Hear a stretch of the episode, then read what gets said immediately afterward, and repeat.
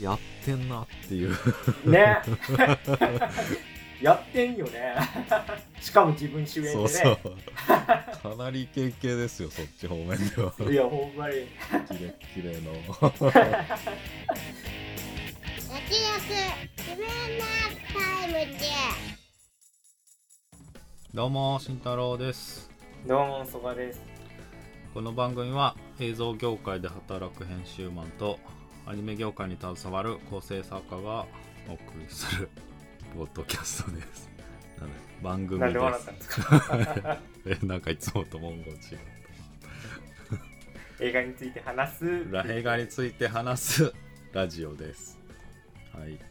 今回特集するのは「トップガンマーヴェリック」ということで。じゃああらすじをお願いします不可能な極秘ミッションを課せられたアメリカのエリートパイロット養成学校トップガン。上官たちは天才と呼ばれながらも退いていたマーヴェリックを教官として呼び戻す。型破りな彼の指導に困惑する訓練生の中には亡き相棒の息子ルースターの姿もあった。という内容になっておりますが。はい。では早速総評の方から参りましょう、えーでは、えー私そばはですね今回の「トップガンマーヴェリック」すごく楽しめたんですが、えーレディー・ガガの主題歌の扱いが 小さすぎてかわいそうという。珍しい人現れた。珍しいな。この角度から切っていってるやつ多分 日本に僕ぐらいなんじゃないかなという。ええっとですねどういうこと？これって、まあ、コロナがあって、まあ、本当は2年前に公開予定だったんですけど、まあ、公開が延期になったということでで、まあ、ある日ねツイッターを見ているとむちゃくちゃバズってるツイートがあってでなんだろうって見たらそのレディー・ガガが「トップガンマーヴェリック」のために、えー曲を書き下ろしたと。で MV を公開したんだけどその映像がそのトップガンリスペクトすごいっていうことでうん。話題になってたんですよ。えー、ツイッターで。でそれで MV 見に行ったらむちゃくちゃ良くてあこれ多分「トップガンマーヴェリック」見た後にエンディングこれかかったら泣いちゃうなぐらいのテンションで行ったんだけどあのね一応まあかかるんですよ劇中。レディーガーでもなんかフェードアウトすぐしちゃうんですよね。えー、そうなんだ。もうワンコーラスぐらいしかかかんないですよ今そ回んなことあるんだ。びっくりして。まあだから、えー、とレディー・ガガのやつがフェードアウトしてあのオリジナルのさ 押しのけて。いいんですけどちょっとなんか 寂しいしあの時思い描いてた視聴体験にならなかったなっていう。もうなんかこう目を潤ませながらこのレディー・ガガが書き下ろしたさ「ホール・マイ・ハンド」を聞くんだなと思ってたんだけど。えー、ちょっとレディー・ガガについての話しかしてないんでいい加減本編の内容にも触れるとですね。えっと、今回僕は吹き替えで見たんですけど、あのーもちろんねトムさんの声は森川さんがやってるんですが、僕あの「トップガン」自体は小さい頃なんかのロードショーテレビ放送で見てで今回「マーヴェリック」見るにあたってアマプラの吹き替え版を見ていったんですよ。あそしたらねあの トムさんの声が塚本隆さんでむちゃくちゃ違和感。あうん。なんか子供みたいな子供っていうか若すぎるみたいな。むちゃくちゃしょ、うん、少年みたいなうんうん。声ででしかも森川さん他の役で出てるんだよな。ややこしい。そうだからちょっとなんか混乱してしまい今回ねマーヴェリック劇場で森川さんの声で、えートム・クルーズがこうちゃんとねスクリーンで動いててこれこれと思いながら まあ見たんですけども。あそれも見たいな僕多分事前で勝手に予想しててそのまあちょっと毎回ちょっとリメイクの映画をここで特集するたびに引き合いに出すのもどうかと思うんだけど「スター・ウォーズ」だったらまあバルキルマー以外も出てきてたなみたいな。メグ・ライアンとか、まあ、今回その回想シーンでしか出てきてなかったけど、まあ、メグ・ライアン出てきてみたいなことになるだろうし、まあ、でも基本的にバルキルマーさん今回出てなくてですね。そのバランス感っていうのが逆に良かったですね。やっぱちょっとねバルキルマーのとこはグッときちゃいましたね。バルキルマー自身がちょっと後頭がんを患っててでそれの影響でちょっと声が出せないんですよねあんまり。ねうん。でそういう部分もあの劇中のねキャラクターに反映させていて、まあ、そういうところはうまいなというかあとはもう最後のなラストにトニー・スコットをしのぐって出されたらねそれはもう キャプテンです。ことになっちゃうんですけどもよかったですね。まあでもちょっと世間のなんかトムさん史上最高の作品が爆弾みたいななのはちょっと正直言い過ぎなんじゃないかっていう。トムさんなんかかっこいいんだけどちょっと頑張ってる感出てたね。世界一川崎のバイクが似合う還暦であることは間違いないんでそこまあでもね冒頭どうスクリーンにねデカデカと川崎って出てたもんね。テールのね。そうなんね。ロゴがね。しかも、えー冒頭の感じって全く一作目と同じ構成できたんで。あれね。なんかまあ、うん、若干笑っちゃうというか。ちょっと笑うね。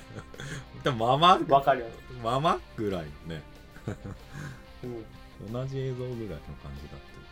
えしかもそれがフェードアウトブラックアウトしてあ始まりますよ。だから全然つながってないんだよね 前作のね「トップガン」から比べるとむちゃくちゃその空撮のアクションっていうのは技術の進化もあって今作の方が迫力満点だったので、まあ、そういう意味でもねあの新しい挑戦もしてるし、まあ、映画ファンなら見に行って損はしないんじゃないかなと思います、それでは、えー、新藤さんははい。い。かがだったでしょうか、あとそうっすね。まあエンタメとしてすごくこんだけ世間が盛り上がるのもわかるなっていう感じの出来で、まあ、楽しめましたね。そのやっぱり今回はこう達成すべきミッションがあってミッション形式で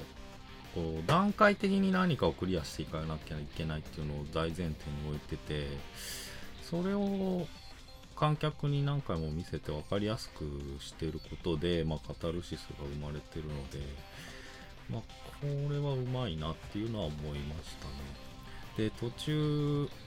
トムがやってのけるシーンとかもめちゃめちゃ熱くてうん。自らね。まあ乗るの乗らないのを前に振っといてね。うだうだやっといてそこに至るからまあそこも非常にうまくて。まあ口頭無形なとこもいっぱいあるんですけどまあやっぱりねその、まあ、何かっていうとこれゲームでエースコンバットってあってすごくそれっぽくてもうその低空飛行でレーダーを回避なんてエースコンバットのおはこというかこの毎作ナンバリングタイトルが出て毎作そのミッションは必ず1個か2個あってこのん。ゆらゆらとね渓谷の間を飛んでいかなきゃいけないわけその前のミッションまでは空を自由にガンガン飛んで敵の航空機を落としまくってたんだけどそのミッションは打って変わってなんかゆっくり飛んでってレーダー回避しないといけないみたいな。ある程度の高度を超えた即死みたいなミッションがあって、まあ、まんまそれででエースコンバットの熱いのってそのミッションが段階的にあってそれをどんどんクリアしていくっていうのもすごい楽しいんだけど、まあ、それは本当まんま出ててこれをクリアしたらこれが来てこれをクリアしたら次こうなってっていう、まあ、展開も熱くて、まあ、ゲーム的でもあったってことなんですかねそれは。今回のミッションというのは。なるまあ、あと iMAX でもう最前列もうめっちゃ混んでたから 真ん中の方もうビッチビチだったから、はい。えー一番前で見たんですけどで iMAX ってもう自分の足のついてる床の先にもうスクリーンがそのままあってね。段差とか何にもなくて。えもうすぐそこがスクリーンになっててで音がねまあ画面も大迫力で音がすごくてもうそのフレアって、まあ、よく見てたんだけど映像で、まあ、まあ戦闘機好きなので、あのその破裂音ババババババっていうのが全身で感じれたのは初めてだったんで。ー。あこれはすごいなと。あ確かにこんなあミサイルとかじゃなくてフレアたかがフレアなんだけどもこれくらいの破裂音するだろうなっていうのを、まあ、感じたので。なんかまあフレアっていうのは地味？ミサイルとかもちろんかっこよくて、まあ、爆発音とかすごいんだけど、まあ、フレアでもそれ感じれたのはすごいなと思いましたね。あと落とされてからの展開はもう普通は助かんないから 敵地でも あんなことになると。まあそっからは漫画っていうかまあ昔のことで言えば漫画でしたね まあ熱いんだけどね。めちゃめちゃね。あれも F18 から F14 に乗るんだけどとしかもそれ SU47 と戦う敵の機体の。ってことはあれなんだよなその F18 も第4世代 F18 は第4世代戦闘機。で今空対空で一番強い強いっていうか最強の機体とされてるのはアメリカ軍でいうと F22 なんだけどそれに対応するロシア側の機体が SU47 で第5世代の運用開始は2000年なんだけど第4世代は1980年代。まあ、20年の差がある中で、まあ、戦ったってことだったんだけど。まあそれ普通落ちるよなって思いましたけど。まあちょっと同じ土俵にも立てないですよね。それだけ性能差があればね。まあ今回ので言うとあでもまあ冒頭にあれだよね。最新鋭機に乗って マッハ10を目指すのシーケンスもあって、まあ、そのオタク的にはすごい上がるんだけど、あれってなんか物語的にどういう意味なのかなみたいなのをちょっと考えたりしてるんですけどうまあちょっと勢いでやられてるんで 何だったかなっていう状態ですね。まあ総評としてはそんな感んはいありがとうございます。えー、その、まあ、冒頭トムがトムさんがマッハ10目指してフライトしてるわけですけど、じうん。まあ、まず言えるのはあんなスピード出ないということと あとですねまあちょっと今慎太郎先輩に言われて僕も考えてみたんですけどあの開発チームを解散してまあドローン部門にね予算割きたいということだったのでまあそういうスピードにこだわるっていうのは、まあ、古いものの象徴みたいなもんなんそうじゃないかな。友人のね、そうですね。うん。素直に解釈するそうだことかなと思いました。うん。未来に必要ないみたいなセリフだっそうですね。あとちょっと、えー戦闘機周りでのお話も出てきてたんですけども今回ってその仮想敵が国国籍不明っていうかよよくわかたんない形直接言わない。ですになってるんですけどでもおそらくロシアっぽいよねっていう。いやーまあロシア機体は完全にロシア系ロシア系だしまあちょっとなんか雪山の基地というかうーん。じゃないですか。でプラス核保有国って考えたらまあそこら辺かなっていう。まあでもなんかイランイラク説もあったけど。ああそうか。そうか。中東も核保有国だしまあ、うん、そうだね。まあ可能性としては対アメリカで見た時の軍事的な緊張感を考えると、うん。そっち方面もありえますね。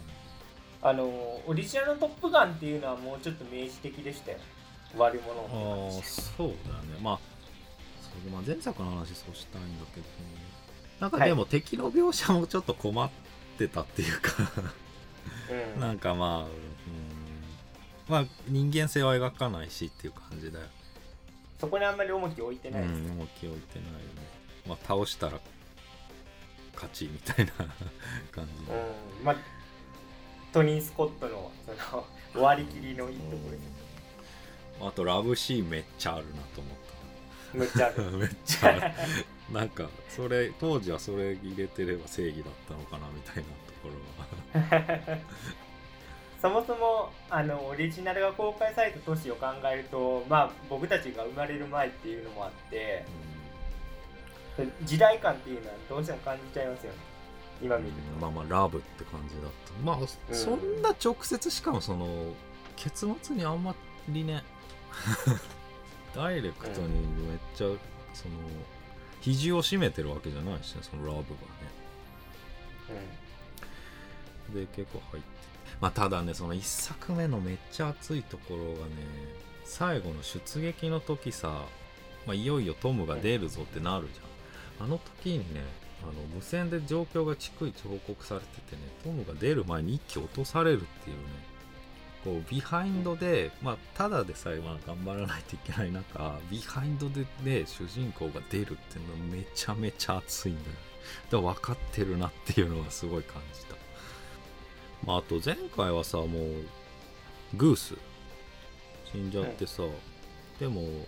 もう最後の最後にあ結構あのすっきりす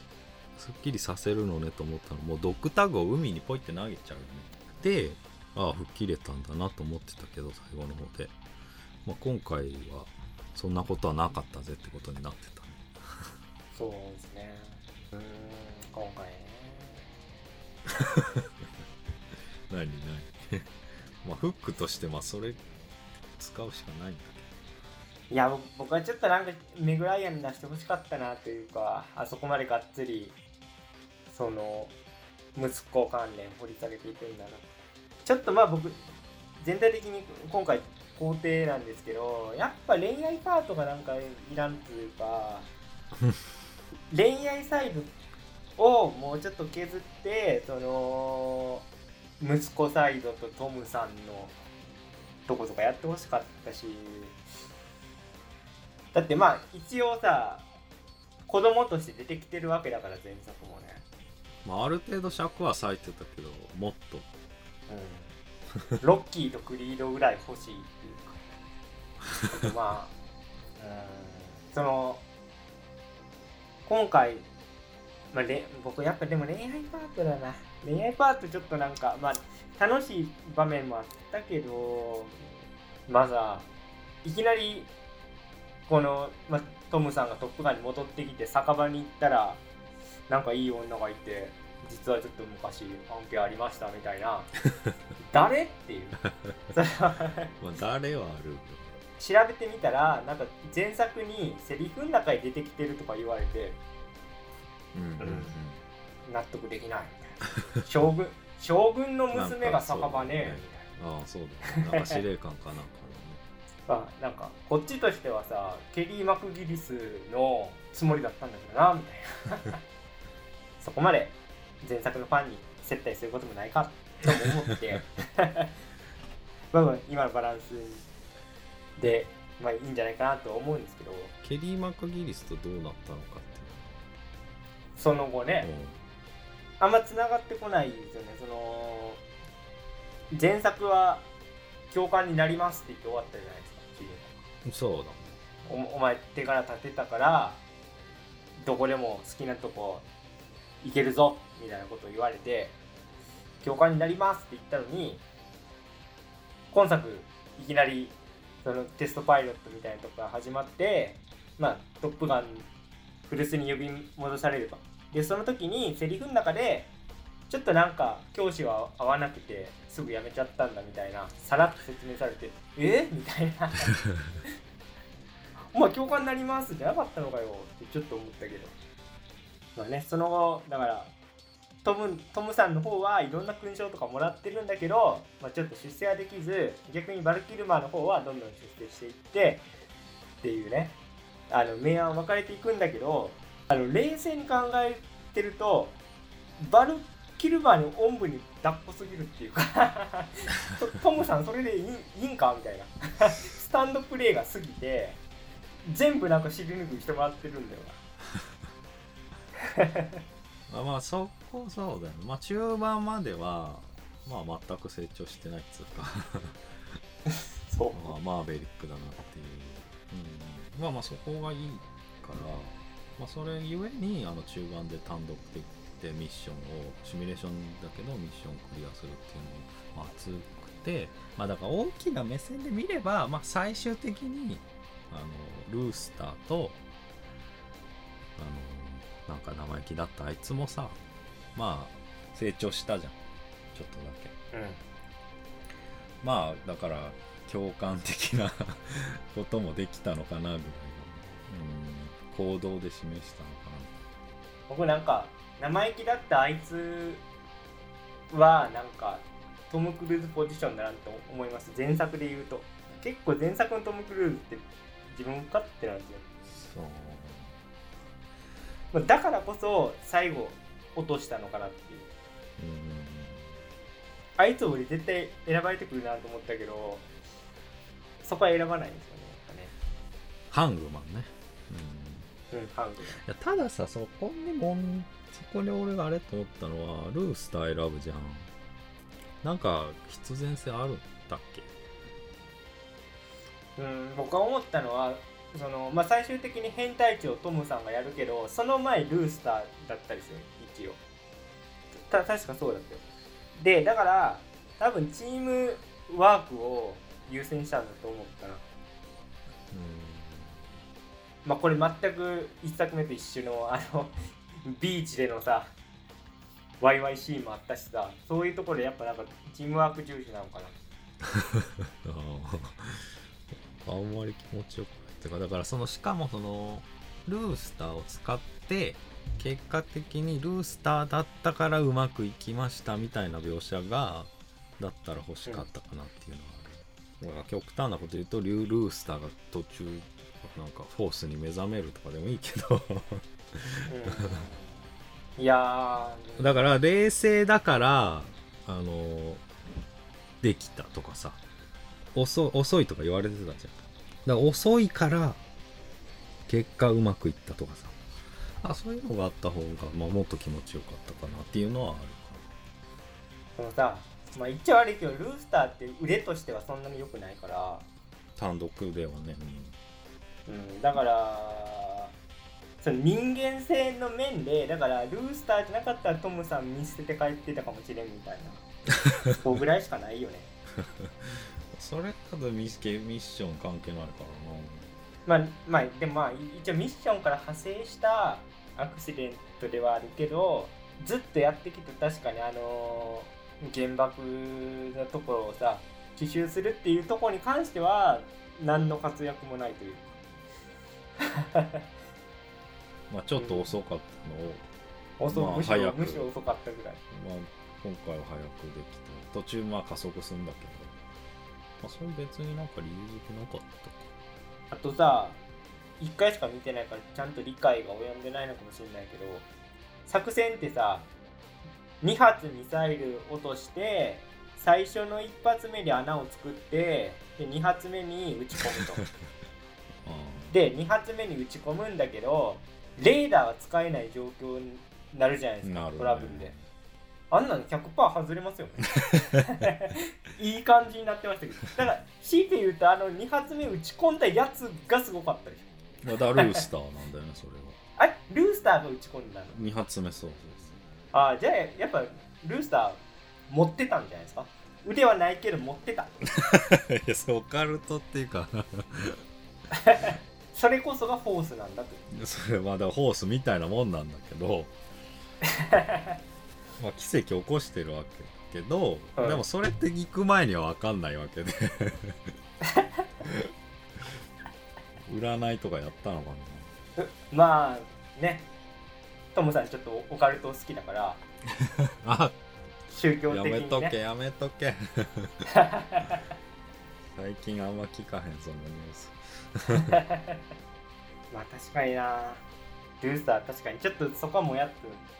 んとしますよね、どうしても。爆弾落とすのだけはうまいとか。そんなんあればよ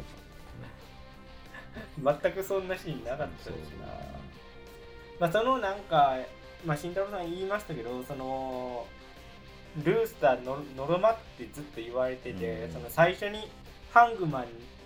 とそのビリヤードを打ちながら酒場のとこへちょっとうんうん。やり合う時もいやお前が変態長に選ばれたらなんか遅すぎて全員死んじまうぜみたいな、うんだからまあそういうキャラではあるんですよね。ちょっと振ってる振ってる。振ってんだよね。だだからそこをなんか回収したら綺麗だったのになっていうのは、うんうん。うんまあ、慎太郎さんのおっしゃる通り。慎重だからこそなんかそうそう。敵の意図に感づいてうん。それを回避できたとかね。うんうん。考えようはありましたよね。まあ、あとあの警告のシーンでさめっちゃすげえなと思ったのさ敵の機体破壊してさミサイルで。でそのその炎を抜けて飛ぶところがあるんだけどその時ね、トムの機体の輪郭がね赤くなっててねめちゃめちゃかっこいいと思ったなその戦闘機周りの描写っていうのも、まあ、徹底的にリアルにこだわってて、うん。まあ、今回も確かアメリカ海軍全面協力のはずでうんうんうん。なんかあのまあプレスパーティーみたいなのを空母の上でやってるからね。すげえ。あ、これ有名な話ですけど、まあえー、と前作もかなり海軍全面協力でやってでその俳優がね実際コックピット乗って撮影してたんだけどトムさん以外の出番がコックピットの場面で少ないのはみんなあの履いちゃって使い物にならなかったけど、うん。まあ、トムさんだけ完璧に仕上げてきてうん。ななんとかうん。尺持ったっていう話もあってで今回も、まあ、い一応そういうアプローチというか実際俳優がコックピット乗って撮影してるんだけどあのトムさんが先生役となって後輩たちにこう乗り方を教えたみたいな話もあのインタビューで言うていていやまさにマーベリックと同じことやってんじゃんと思ってちょっと感動しちゃいました。うんうん。ね。まあ作中とほとんど一緒っていうねそうですね。まあでも映画もそういう風なことにはなってたよね。うん。年齢とかねキャリアを考慮して、まあ、それが落とし込まれておっしゃる通りでなんかトム・クルーズがこんなジャッキー・チェンみたいな俳優として 大成するとは多分一作目見た時を思ってる人いなかったんじゃないかな。たよこんなノンスタントでバリバリ還暦すぎてもやれるやつって世界中探してもそういないだろうっていう。あとはちょっとあのー今回、えーまあ、映画本編とは直接関係ないんですけどインターネット上で話題になってたところで言うと,、えっと予告編でトムさんが着てるフライトジャケットうん。に、えー、と日本と台湾の国旗が削除されてたんですよね。うんでそれはなんで削除されてたかっていうと,、えー、と中国の巨大企業のテンセントっていうのが出資してたんだけど、うん。えー、と物別れに終わってしまってテンセントが引き上げたから、まあ、今回ねまた日本と台湾の国旗がマーベリックでも復活してると。うん。で実際中国では公開の目処立ってないらしいですね。政治だ。急に政治だ 米知識で。だから僕最初なんか中国資本が入ってるからその明確に仮想敵としてそういう描写避けたのかなと思ったんだけど、うん。そもそも中国で公開できてないんだっていうのを知って、いろいろ大変なんだなという、配給事情も。うん。まあでもなんかそれとはさ対比っていうかさもう前作もそうだし今作もその政治的なことはもう全く言わないよね。もう一兵士として、ね、もうやるんだっていう感じのバランスだよね。なんかまあその結構批判的な意見としてよく言われるのはその軍を来賛してるうん。のはどうかと思うって言われるんだけど僕そんなに持ち上げてる感じにもなってないと思うんだけどな前作も今作も 持ち上げてるかなっていうかまああの実際その社会のムーブメントとして「トップガン」が大ヒットしたからアメリカ空軍のその死亡者っていうのは統計的に見ても増えてたらしいんだけどそんななんか持ち上げてるかっていう。のはちょっと思いますけどね。そんななんかななんか軍医公用的な話にもなってないしむしろだってトムさんはその命令に背くことしかしてないじゃん。あ まあだから手段がその戦闘機乗りであるだけでそうそうそれは別に置き換え可能ではあるよね。そうそうですね。いやだから俺マーベリック見てちょっとちょっと仕事頑張ろうかなと思ったよねいやわかりますわかります。まあね。まあだから戦争っていう面だけでね見たらね、まあ、敵側をミとされてまあそうですね、うん、実際ちょっとウクライナのこととかもあってそういうのはまあ敏感になっている時期ではあるので浮かれすぎじゃないのかっていう意見が出るのもちょっとわかるけど。うん、見る前にそういう意見がツイッターでも見たんだけどまあな、はい。確かになって思った。まあそうリアリティラインの引き方がね、まあ、そういうものだっていうか。あとはちょっと本編から少し離れてしまうんですけど、えーまあ慎太郎さんは IMAX 最前で見たということで,、はい。で僕は普通に吹き替えをイオンシネマで見たんですけどあのまあ毎回空いてればプレミアムシートで見てるんですけど今回も全席埋まってて。うんうんやっぱね熱量の高いファンがめちゃくちゃ多かったですね。劇場の反応もすごいいいし。うん。うんあの一番映画館のあの観客に受けていたのはトムさんの元カノがいてうん。でそれで娘がいるじゃないですか。でそれでちょっとしっぽり元カノとトムさんがやってたんだけど娘がいきなり帰ってきてしまって慌てて2階から ずらかるっていうシーンがあるんだけどずらかった先に実はあの娘がいてバレてましたよっていうシーンすごい受けてましたね。こういうところがやっぱねトム・クルーズの魅力っていうかまあかかっこいいんだけど可愛げもありみんなに愛されるところ。で俺だってもう一作目とかちょっとなんかかっこよすぎて逆にダサいと思いました、ね、音楽のかかり方とかもここで来たらもうテンション爆上がりだろうなっていうところにちゃんと来てくれるけどもう構図から何からもう決まりすぎてて逆にちょっと今の時ダサいぐらいかっこいいからトム・クルーズしかもあの時ちょっとアイドル的なやっぱルックスだしそういう人気もやっぱあったんだろうなっていう。顔ね特感じですか？徴的だよねまあ、俺今多分ね。見返して言ったんだけど、まあ明らかに飲酒運転はしてたね。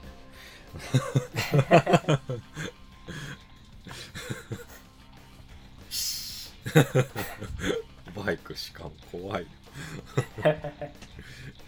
まあもうね。ちょっと日本人から見るとノーヘルっていう時点でノーヘルね。ノーヘル2人乗りとか。まあいろんな見方する人がいるなと思ったらツイッターでその靴持って逃げるシーン2階から飛び降りて。うん。で娘が見て、まあ、無表情でね、まあ、ニコリともしないっていうのがあって、まあ、なんか、まあ、トムも59歳だから、まあ、そこでトム・クルーズの青春は終わったんだなっていうシーンだっていう人がいてて まあ面白いよなとすごい読み解きその新世代はもう別にそんなギャグや別に薬ともしないんだよみたいな結構さ娘がなんかピシャリと言うんだよなもうママを傷つけないでねみたいな。うんうんで厳しいと思って。まあ、でもこっちからすればその前の彼女とのいろいろ見てるからもうそんな次元じゃないんだけど。本当に僕もう全然入ってこないんだよな情報が。その恋愛事情マーベリックのなんか結構複雑なだってなんか入り組んでる感じやもん。えあの娘がいてで 離婚したのかな？みたいな。でパパと会ってるのかな？みたいな。よくわかそうるそうだよね。結構複雑な感じしたな。うん最初なんかとあトムとのトムとの子供かなとかって一瞬思ったけどああ別にお父さんがいてああそうですか。結構複雑なのね。うん。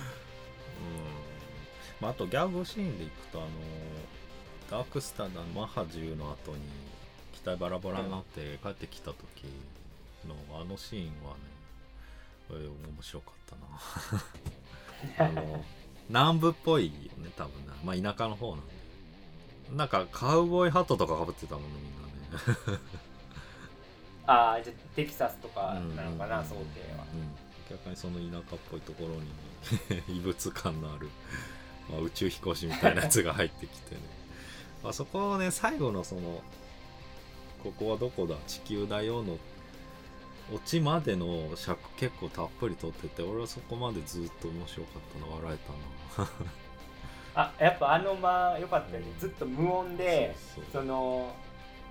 パイロットスーツに身を包んだトムさんがのそのそやってきて水を飲み干すっていうのがじっくりそうじっくりやっててあーさすいい、ね。いいまあ通ってるなと思って。よかったずっとそこで笑ってた、みんなオチで笑ってたけど俺はもう最初から笑ってた。シュールだ。あの時の子供の表情がいいんだよな。うんまあそんなとこですかね。はい。じゃあ、えー今日はこの辺で、えー以上脱力。キネマタイムでした。ありがとうございました。ありがとうございました。